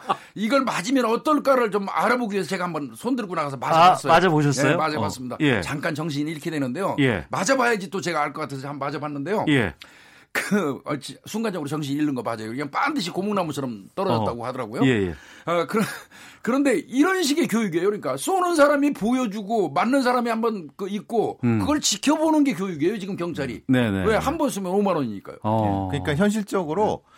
그 장구가 지급된 거는 중요한데 네. 그거를 충분히 몸에 익힐 정도의 그러니까요. 훈련이 안 된다는 겁니다. 아. 경찰이 3교대, 4교대에서 훈련을 시간을 빼질 못하는 상태가 되기 때문에 네네. 네. 사실은 주저주저 할 수밖에 없는 거예요. 왜냐하면 음. 만약에 뭐안 해봤는데 잘못 쐈을 때 심장 맞으면 죽습니다. 이거 저기 해갖고 잘못 맞으면 얼굴 네. 맞으면 날아가거든요. 어. 그러면은 사실 그런 훈련 시간 왜안 저 확보를 못 했느냐. 또 하나 아까 삼단봉 말씀하셨는데 삼단봉으로 손을 쳤을 때 이 뼈 부러지면 누가 물어낸지 아십니까? 경찰이네. 본인이 물어내는 거예요. 그러니까 안 부러지게 때려야 되는데 안 부러지게 때리다가 피하다가 자기가 칼을 대 맞으면 이런 걱정도 할 수밖에 없는 겁니다. 아, 용의자 손을 삼단봉으로 내리쳐서 그 용의자의 뼈가 부러지게 되면 그 치료비를 경찰이 물어요? 그렇죠. 뭐 정도 아니요. 이상으로 나왔다 그러면 이제 경찰 또 공제 보험도 있으니까요. 네, 근데 이제 아, 보험지 근데 이제 문제는 거기에 대한 것이 본인이 소명을 해야 된다. 예, 예, 예, 예, 아니 일단은요. 하여튼 총기나 뭐 이걸 사용해서 어, 범인이 다쳤다 그러면 어. 뭐 내가 돈을 물어내지 않고 징계를 안 먹는다 치더라도 조사를 한 몇 아마 한 달은 받을 거예요. 예. 경찰은 그러니까 엄청 힘들고 고통스럽습니다. 그러니까 주저주저 하는 겁니다. 그 사용하는데. 그러니까 교육 시간 확보하고 장구 제대로 해주면은 지금 이런 거는 사실은 많이 줄어들 텐데 네네. 네. 제일 답답합니다. 그러니까 우리가 이제 완벽하게 짜여진 각본에 의한 영화에서 보는 장면들, 영화 그걸 가지고 우리 네. 경찰들의 네. 행동이라든가 이런 상황에 대해서 비교해 본다 네. 그러면은 이거는 현실과 맞지 않겠네요. 1433번님, 범인이 무슨 옷을 입고 있느냐 보다는 쏘는 훈련이 더 필요한 건 아닌지 궁금합니다라고 하셨는데 음. 방금 두 분의 말씀을 들어보니까 왜 쏘는 훈련이 잘 이루어지지 않는지에 대해서 저희가 확인할 수 있고요. 2934번 님께서는 우리의 아는 경찰 김복준 교수님 배상원 프로파일러 멋지십니다. 생생한 현장의 이야기 감사합니다라고 의견 주셨는데 이 지금 이번에 난동 부른 이 피의자는 어떻게 처벌이 어떻게 되는 어, 거예요? 이 사람은 예, 이제 기존에 저질렀던 절도 범죄는 처벌 받겠죠. 네, 특수절도. 네. 음. 어 그런데 이제 이 저 현장에서 자기를 불었다고 해가지고 흉기를 들고 가서 지금 폭행했잖아요. 예, 예. 그건 특가법상의 보복상해예요. 아 그래요? 그 자체만으로도 구속사유입니다. 어. 그러니까 죄명이 하나 더 얹어진 거죠. 예, 예. 거기에다가 어, 정당한 공권력을 행사하는 경찰한테 무력으로 맞섰잖아요. 음. 그 공무집행방해, 특수공무집행방해가 아마 하나 더 첨 부될 거예요. 네. 추가될 거예요. 어. 어, 그렇다고 그러면 이 친구는 뭐 구속돼갖고 상당한 기일 동안 아마 수용 생활을 해야 될 겁니다. 네, 알겠습니다. 자, 한국범죄연구소 김복준 연구위원, 전 서울경찰청 범죄심리분석관 배상원 프로파일러와 함께 아는 경찰 진행해봤습니다. 아유, 두 분 때문에 진짜 경찰의 어려움들, 아픈 네, 부분들 네. 저희가 좀 이해할 수 있겠고요. 또 맞습니다. 많은 부분들이 좀, 아, 우리 생각이 좀 바뀌어야 되지 않을까라는 생각이 들었습니다. 두 분 말씀 잘 들었습니다. 고맙습니다. 고맙습니다. 헤드라인 뉴스입니다. 인피니티와 캐시카의 차량 수천 대를 팔면서 연비를 과장해서 표시 광고하거나 대출가스 기준을 준수하는 것처럼 표시 광고한 한국기산과 니산 본사에 과징금 총 9억 원이 부과되고 검찰에 고발됩니다. 검찰이 송인배 전 청와대 비서관을 정치자금법 위반 혐의로 기소했습니다. 드루킹 특검에서 동부지검으로 사건이 이첩된 지 5개월 만입니다. 민주당이 서영교 의원의 재판 민원 의혹과 손혜연 의원의 목포 문화재 거리 투기 의혹에 대해 당 차원의 진상조사를 하기로 했습니다. 국가인권위원회가 올해부터 소득 수준과 관계없이 모든 아동에게 아동수당이 지급되는 것을 환영한다고 밝혔습니다. 강경화 외교부 장관은 오늘 우리 정부로서는 개성공단과 금강산 관광 재개를 지금은 검토하고 있는 단계는 아니다라고 말했습니다. 최근 사표를 낸 탁현민 청와대 의전비서관실 선임 행정관이 일각에서 제기된 승진 기용설과 관련해 자신의 자리가 아니라며 사직 의사를 재확인했습니다. 지금까지 헤드라인 뉴스 정한나였습니다. 이어서 기상청의 윤지수 씨 연결합니다. 네, 미세먼지와 날씨 정보입니다. 모처럼 숨쉬기 편안한 날이 됐습니다. 어제부터 북풍이 불더니 미세먼지를 알려주었고요. 오늘 강추위 속에 미세먼지 상황은 보통이거나 좋은 상태를 유지하고 있습니다. 하지만 이 추위가 오늘 하루 반짝 강추위에 그칠 것으로 보이고 바람도 내일 서풍이 불게 되면 내일은 수도권 지역, 강원 영서 지역, 충청권, 전라북도 등 우리나라 중서부 지방을 중심으로 다시 나쁨 단계로 농도가 오를 수 있다는 점 참고하시면 좋겠습니다. 좋겠습니다. 하늘은 비교적 맑은 곳이 많겠지만 오늘 밤부터 내일 새벽 사이 중부지방은 구름 양이 많고 눈이 날리는 곳이 있겠고요. 이 북쪽을 지나는 기압골의 영향을 좀 더 받는 경기 남부 내륙 지역, 강원 영서 남부 지역, 충청북도 북부와 경상북도 내륙 지역은 1cm 안팎으로 눈이 쌓이는 곳도 있을 것으로 보입니다. 오늘은 한낮 기온이 중부지방을 중심으로 영하권에 머무는 곳이 많겠지만 내일은 기온이 조금 더 높게 오르면서 아침 최저 기온은 서울, 광주, 울산 영하 2도 를 비롯해 영하 9도에서 영상 1도, 낮 최고 기온은 서울 영상 4도, 부산 8도로 오늘보다 높겠습니다. 지금 서울 기온은 영하 3.6도, 습도 24%입니다. 지금까지 미세먼지와 날씨 정보였습니다. 다음은 이 시각 교통 상황 알아보겠습니다. KBS 교통정보센터의 박소영 씨입니다. 합정역 환승 통로에서 연기가 발생해 지하철 6호선이 무정차 통과됐었는데요. 조금 전부터 정상적으로 운행되고 있습니다. 다만 양화로 합정역에서 서교동 삼거리 사이 한계차로는 여전히 통제가 되고 있어서 혼잡하고요. 간선도로에서는 강변북로 일산 쪽 서강대교 부근에서 사고가 발생했는데요. 4차로에서 이 처리 작업을 하고 있어서 한강대교 지나서부터 밀리고 있습니다. 고속도로에서는 서울 외곽순환고속도로 판교에서 일산 쪽으로 장수 부근에서 사고가 있었습니다. 이 처리 작업은 끝났지만 정체가 여전하고요. 이후로 송내까지 밀립니다. 서해안고속도로 목포 쪽으로는 서해대교 위에서 작업을 하고 있는데요. 4차로가 막혀 있어서 서평택부터 3km 구간 정체가 이어지고 있습니다. 양방향 금천 일대에 지나기도 힘들고 남해고속도로 순천 쪽으로 진례 분기점 부근에서 사고가 발생했습니다. 3, 4차로가 막혀 있어서 차로 변경에 주의하셔야겠습니다. KBS 교통정보센터였습니다.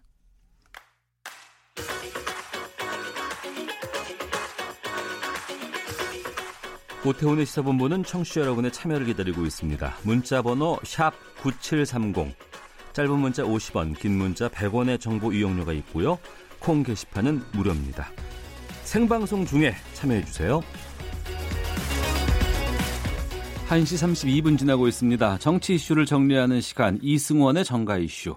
시사평론가 이승원 씨와 함께합니다. 어서 오십시오. 네, 안녕하세요. 예.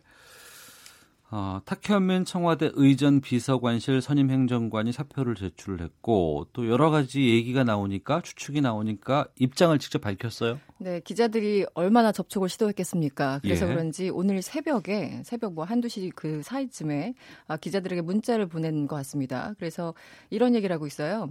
아, 지난 20개월 동안 진짜 나가는 것이냐 이런 음. 질문을 가장 많이 받았다면서 네. 나가고 싶고 나가겠다 이렇게 분명하게 밝혔습니다. 네. 그리고 기회가 있을 때마다 실황이 옮겼고 이번에는 가능할 것이라 본다. 한마디로 음. 사표 수리를 해줄 것이다. 이렇게 네. 미리 짐작을 했고요. 그러면서 이제 구구절절히 설명을 하고 있어요. 왜 그만두려고 하는지 음. 이세 가지로 정리를 했는데 그러니까 본인 스스로가 나가고 싶다 그만두겠다는 그렇죠. 의지가 강하다는 거 네. 아니에요? 워낙 강하다라는 거죠. 어. 여러 차례 밝혔고 특히 이 세 가지 이유로 이제 그만두려고 하는데 네. 아, 자신처럼 기획자나 연출가가 어떤 일을 그만둘 때는 이유가 있다. 음. 첫째, 그 일이 끝났거나. 네. 두 번째는 더 이상 새로운 아이디어가 없거나. 음. 세 번째는 제일 중요해요. 입금이 안 됐을 때. 제일 중요해요는 제 말입니다. 네. 네. 이세 가지 이유를 설명을 했고 나는 바닥이 났고 미천도 다 드러났다. 할수 어. 있는 거 다 했다. 네, 네. 아, 그래서 새 감각이 필요하다. 이렇게 어. 설명을 하고 있어요. 네. 예. 이 의전 비서관실 업무 공백 우려에 대한 지적이 많이 있던데 이 여기에 대해서도 문제가 없을 거라고 얘기했다고요? 그렇죠. 이제 기획 능력이 워낙 탁월하니까 음. 당신 나가면 누가 책임지냐 뭐 이런 우려가 있는 것도 사실인데 그렇지 네. 않다라는 게 탁현민 행정관의 주장입니다. 음. 그 한마디로 이 청와대 행사라는 것이 그저 찻잔 하나 놓는 일이라고 하더라도 많은 고민과 협의 그리고 협업의 과정이 필요하다. 그 누구 한 명 빠졌다고 해서 일이 안 되거나 문제가 생기지 않는다 이렇게 아, 반박을 했고요. 어, 청와대에서 대통령 한 사람을 빼고는 누구도 언제든 대체될 수 있다고 생각한다. 이렇게까지 얘기를 했어요. 네. 어쨌든 뭐 보도가 나왔지만 지난 4, 아, 지난 7일에 사표를 제출했고 어, 11일부터 탁 행 정관 지금 휴가를 낸 상태거든요. 네. 그래서 어제까지 대변인에게 질문을 했으나 이 사표 수리는 안 된 그런 상황입니다. 음, 네. 알겠습니다. 황교안 전 국무총리가 어제 자유한국당 입당하면서 좀 전당대회 주자들 움직임이 바빠졌다고요? 그렇습니다. 지금 뭐 구도가 어떻게 되는 것인가 여러 가지 발빠른 계산기가 지금 필요한 그런 상황인데요. 네. 일단 거론되는 분들 먼저 말씀드리면 오세훈 전 시장, 네. 정우택 네. 의원, 뭐 홍준표 전 대표 이어서 뭐 오늘 오전 뭐 내용들을 보면은 김병준 비대위원까지 위원장까지 좀 검토하는 것이 아닌가 이렇게 생각이 듭니다. 일단 오세훈 전 시장 같은 경우는 많이 알려졌죠. 이 의원 회관을 약속도 없이 똑똑 문을 두드리고 의원들을 찾아가면서 네. 말 그대로 저인망식으로 쓸고 다니다 음. 이런 얘기가 들리고 있고 음, 홍준표 전 대표 같은 경우는 30일 출판 기념회를 예정하고 있는데 네. 이 자리에서 출마 여부를 밝힐 계획인 것으로 전해지고 있습니다. 그리고 정우택 의원과 심재철 의원도 대부분 30일 전후로 해서 네. 어, 결정을 할 것이다. 왜냐하면 2월에 전당대회이기 때문에 어쨌든 이달 안에는 밝혀야 되거든요. 음. 음, 지금 그런 스케줄이 나오고 있어요. 네. 네. 그러니까 음. 자신이 당대표 출마를 밝힌 사람 그리고 언론 쪽에서 주변에서 유력히 거론되는 네, 사람이 네, 있는가 하면 섞여 있죠. 네. 네, 네. 근데 이제 또 아무도 얘기를 안 하는데도 나올 수 있지 않을까라고 거론되는 분 중에서 김병준 비대위원장이 있어요. 뭐 빠지지 않았어요. 사실은 네, 네. 전당대회부터 뭐 총선까지 음. 원내, 원내 활동 한마디로 국회의원 배지를 달아본 적은 없잖아요. 네. 그래서 이제 그 여러 가지 오고 간 얘기가 있었는데 오늘 오전 한 인터뷰에서 묘한 그 얘기를 했어요. 일단 진행자가 2월 전당대회 나가시냐 이렇게 네. 질문을 했더니 김병준 위원장 이런 얘기를 합니다. 당을 대표하는 자리에 있었는데 네. 어디 멀리 도망이야 갈 수 있겠는가 이렇게 얘기를 했어요. 어, 멀리 도망갈 수 있겠는가? 이렇게 반문을 한 거니까 못 도망간다 이런 거죠. 멀리 못 간다. 멀리 못 간다는 거는 나올 수도 있다고 우리가 해석이, 해석이 되네요. 예, 네. 예. 뭐 주변에서 여러 가지 얘기가 나오고 있지만 뭐 구체적으로는 검토는 안 했다라고 얘기를 어. 하면서도 이미 앞에 이런 얘기를 해버렸기 때문에 예. 우리는 해석을 할 수 있는 그당 대표를 안 나간다고 하더라도 지근거리에서 무언가 역할을 하겠다는 그렇죠. 뜻으로 해석될 수도 있고. 네. 그래서 이제 추가 질문이 나왔더니 김병준 위원장도 이런 얘기를 합니다. 네. 이 저한테 희생을 요구할 수 있습니다. 음. 예를 들어서 아주 험한 자리에 출마를 해달라던가 이것은 어. 이제 내년 총선을 얘기하는 거겠죠. 네.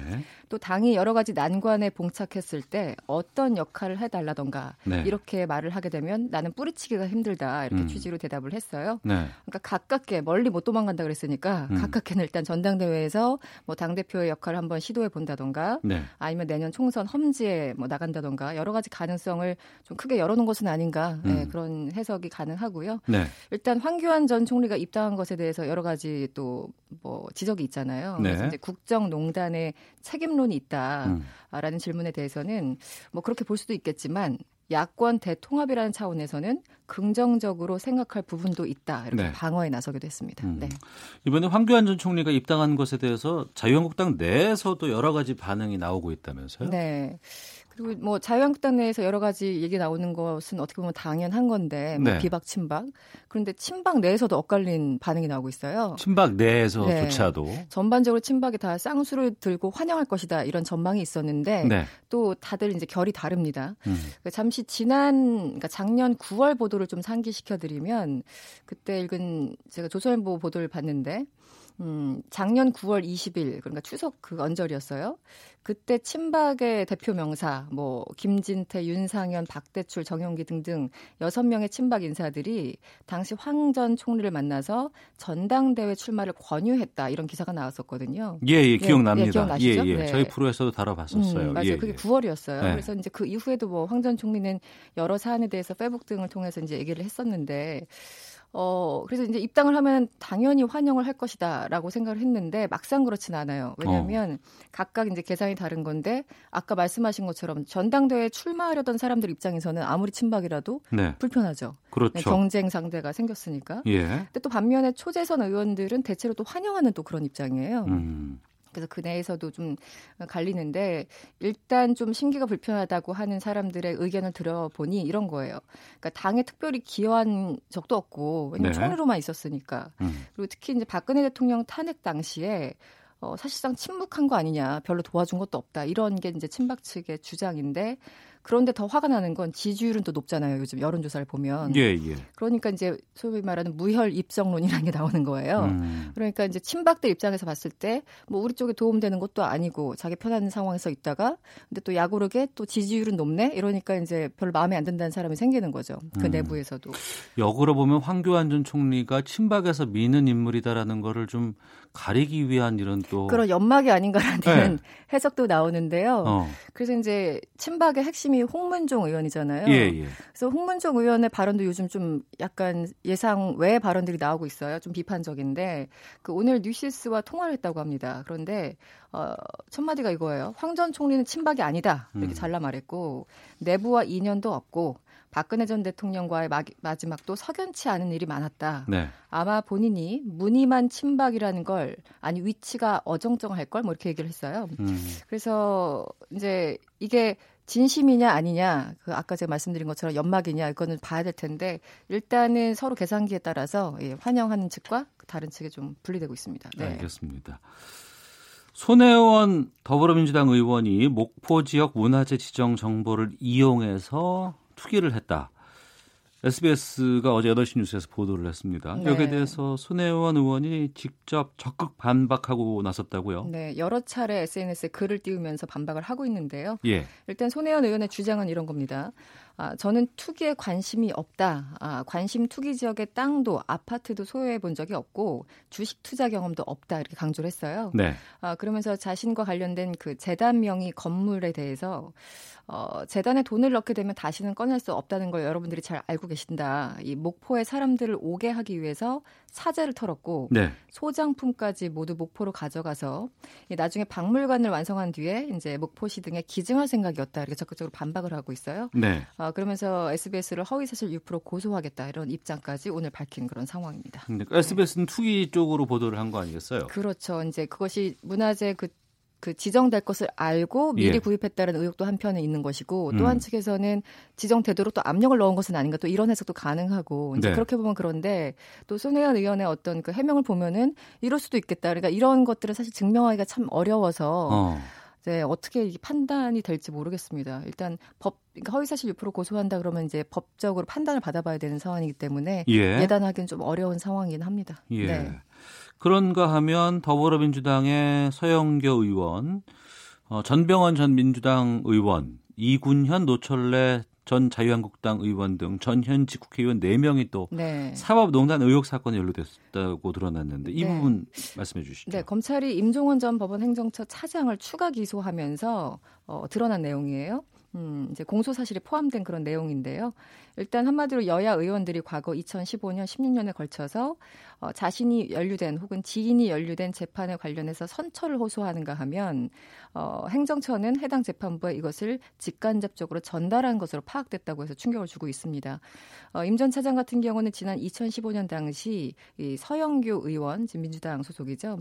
그 지인 아들에 대한 형벌을 벌금형으로 감경해달라 이런 청탁을 받고 재판부에 선처를 요구한 혐의들을 받고 있는데요. 네. 어, 야당 소속이었지만 법사위였기 때문에 가능했던 게 아니냐. 왜냐하면 음. 당시에 이제 상고법원에 대해서 양승태 전 대법원장이 워낙 신경을 쓰고 있었기 때문에 하지만 서 의원은 여기에 대해서 부, 부인을 하고 있고 네. 다만 그 공수사실에 보면은 서영교 의원이 국회에 나간 파견 판사를 의원실로 직접 불러서 구체적으로 청탁을 했다 이렇게 어. 보도가 되고 있고요. 예. 또 이군현 노철래 전 의원 등은 정치자금법 위반 재판 그리고 전병헌 의원은 보좌관의 재판 관련해서 청탁을 했다 이런 내용들이 보도되고 있습니다. 알겠습니다. 네. 자 오늘 말씀 여기까지 듣겠습니다. 정가 이슈 브리핑 시사평론가 이승원 씨와 함께했습니다. 말씀 고맙습니다. 네 고맙습니다.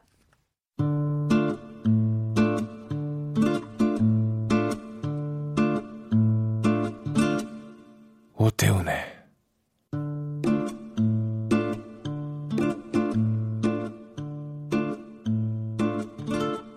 시사본부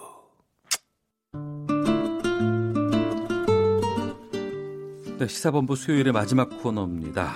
김성환의 뉴스 소다.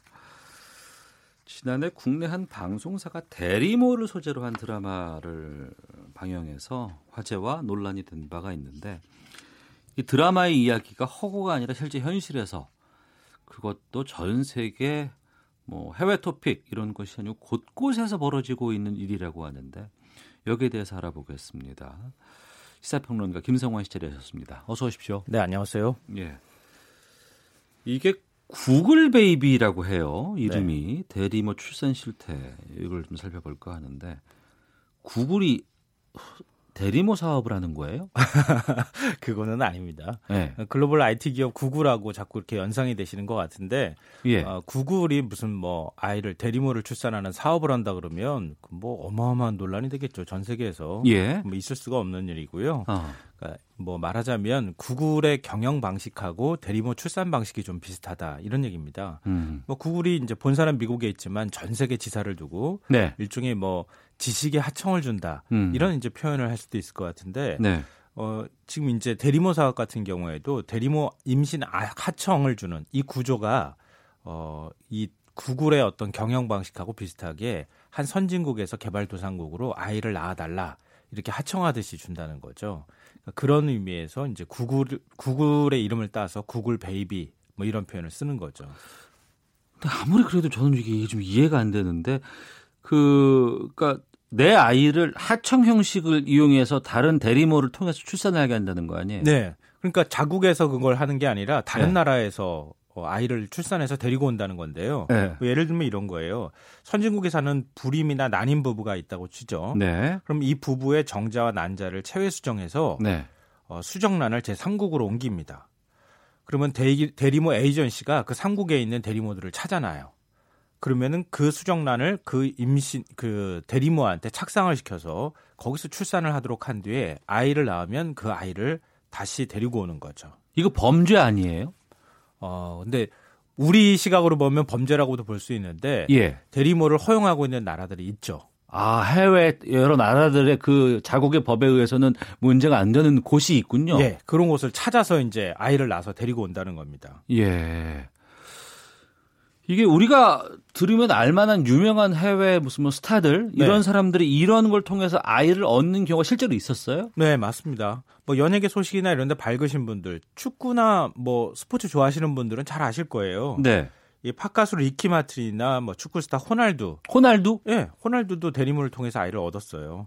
그리고 유명 방송인 킴 카다시안, 그리고 중국계 할리우드 배우죠. 루시 리우, 예, 예. 니콜 키드맨, 이런 사람들도 대리모를 통해 가지고 다 아이를 얻었어요. 어. 그런데 경우는 조금 조금씩 달라요. 이유가 이 카다시안 같은 경우에는 대리모를 통해서 셋째와 넷째 아이 둘을 얻었거든요. 예. 근데 둘째 아이를 낳고 태반 유, 착증을 알았다고 합니다. 어. 그러니까 더 이상 아이를 낳을 수 없는 상태가 되고 예. 아이는 또 갖고 싶어 하니까 어 그래서 이제 선택한 게 대리모라는 거죠. 또 남편이 세계적인 팝스타 카니에 웨스트거든요. 그 자신의 난자와 남편의 정자로 인공 수정을 해서 네. 앞서 제가 말씀드렸던 그런 방식으로 수정란을 가지고 가서 음. 제 3국에서 뭐 아이 대리모를 구한 다음에 거기서 이제 착상을 해서 출산하고 데리고 오는 방식을 선택하게 되는 거죠. 어 그리고 이제 남성 같은 경우에 결혼을 하지 않은 경우에는 아이를 낳을 수 없잖아요. 부인도 없고 하니까. 네. 리키 마틴 경우가 2008년도에 난자를 기증받은 대리모를 구해서 자신의 정자와 이 수정을 시킨 다음에 두 아들을 얻었습니다. 어. 그리고 축구 스타 호날두는 대리모를 통해서 3명의 아이들을 얻었는데요. 예. 2010년에 첫째 이 호날두 주니어를 얻었고요. 2017년에는 쌍둥이 아들과 딸을 낳았습니다. 그런데 비혼주의자로 알았던 호날두가 사랑에 빠졌어요. 네. 그러니까 작년에 여자친구 조지아가 아 조지나가 이 셋째 아이를 또 아, 넷째 아이를 출산했어요. 네. 그래서 지금 대리모로 출산한 아이가 셋이 있고 자기 여자친구가 출산한 아이가 한 명. 그래서 어. 네 명의 아이가 있어요. 어. 근데 청혼을 했다고 하는데 아직 결혼 소식은 안 들리고 있네요. 예. 그러니까 예전에 네. 그러니까 난임 우리가 이라고 얘기를 하죠. 네. 어, 마음은 있지만 몸이 좀 허락하지 않거나 여러 가지 상황 때문에 아이가 안 생기는 분들 같은 경우에는 뭐 시험관 하기라든가 네, 여러 가지 측면을 통해서 착상이라든가 수정이라든가 이런 부분들을 외부에서 한다고는 하지만 결국에 낳는 것은 내 배, 내가 이제 낳는 거 아니겠어요? 어, 그렇죠. 지금 이제 국내에서도 어, 그런, 그렇게 해서 난임 치료를 받는 분들도 굉장히 많고요. 네. 건강보험도 지원을 하죠. 어. 의료보험도. 어. 근데 이거는 지금 아예 그냥 다른 분의 몸을 몸, 몸, 예, 이용해서. 예, 몸에서. 예. 그렇게 하는 방식을 선택하는 거죠. 예. 근데 최근에는 또 이제 출산과 임신을 기피하는 여성들도 좀 있잖아요. 그러니까 그런 경우가 이제 헐리우드 배우 루시 리우라고 할 수 있는데요. 예. 2015년에 대리모를 통해서 아이를 얻었는데 어, 한 매체 인터뷰를 통해서 이런 말을 했어요. 나는 일을 해야 했고 언제 그 일을 그만둘 수 있을지 몰랐기 때문에 예. 아무래도 자기 관리를 해야 됐다는 거죠. 한마디로 말씀드리면 어. 그래서 자기가 직접 출산할 수 없었고 대리모를 통해서 아이를 낳을 수밖에 없었다고 설명을 하고 있습니다. 일은 계속 해야 되고 또 몸으로 뭐 변화가 생기니까요. 예, 예. 또 임신을 했을 때는 일하기가 쉽지가 않으니까 어. 그런 거를 좀 해결할 수 있는 방법으로 대리모를 통해서 아이를 출산하는 걸 선택했다고 얘기를 하는 거죠. 아, 이건 제가 좀 잘 이해가 안 돼서 이게 아 그러면 그 대리모라고 이제 예, 예. 예. 아이를 낳아주는 그 엄마가 따로 여성을, 있을 거 아니겠습니까? 예, 그렇죠. 여성이 그걸 어떻게 찾는 거예요? 그 다국적이라고 하는데. 그 제가 말씀드렸던 것처럼 대리모를 합법화한 나라들이 있어요. 네. 그러니까 지금 한 인도는 지금 이제 금지했지만 인도, 태국, 러시아, 우크라이나, 뭐 미국 같은 경우에도 캘리포니아를 비롯해서 일부 주는 네. 상업적인 대리모를 인정하고 있습니다. 아 그래요? 예. 그러니까 대리모 에이전시가 이들 국가 여성들한테 광고를 하고요. 그렇게 해서 이제 아이를 낳는데 태국 같은 경우에는 2014년에 이제 대리모를 금지하는 이제 계기가 됐던 사건이 벌어졌는데 호주인 부부가 대리모를 구해가지고 남녀 쌍둥이를 얻었어요. 네. 근데 남자아이가 다운 증후군에 걸렸고 여자아이는 괜찮았던 거예요. 예. 근데 호주인 부부가 남자아이를 버리고 그냥 가버렸어요. 여자아이만 데리고 가고. 어. 그러니까 이 일이 굉장히 큰 파문이 일었거든요. 예, 예. 그래서 태국 정부가 지금은 상업적 대리모를 금지시키고 있습니다. 음. 인도는 2002년부터 대리모 시술을 합법화했는데요. 얼마나 대리모가 많았는지 연간 대리모 산업이 우리 돈으로 1조 2천억 원 정도에 달했어요.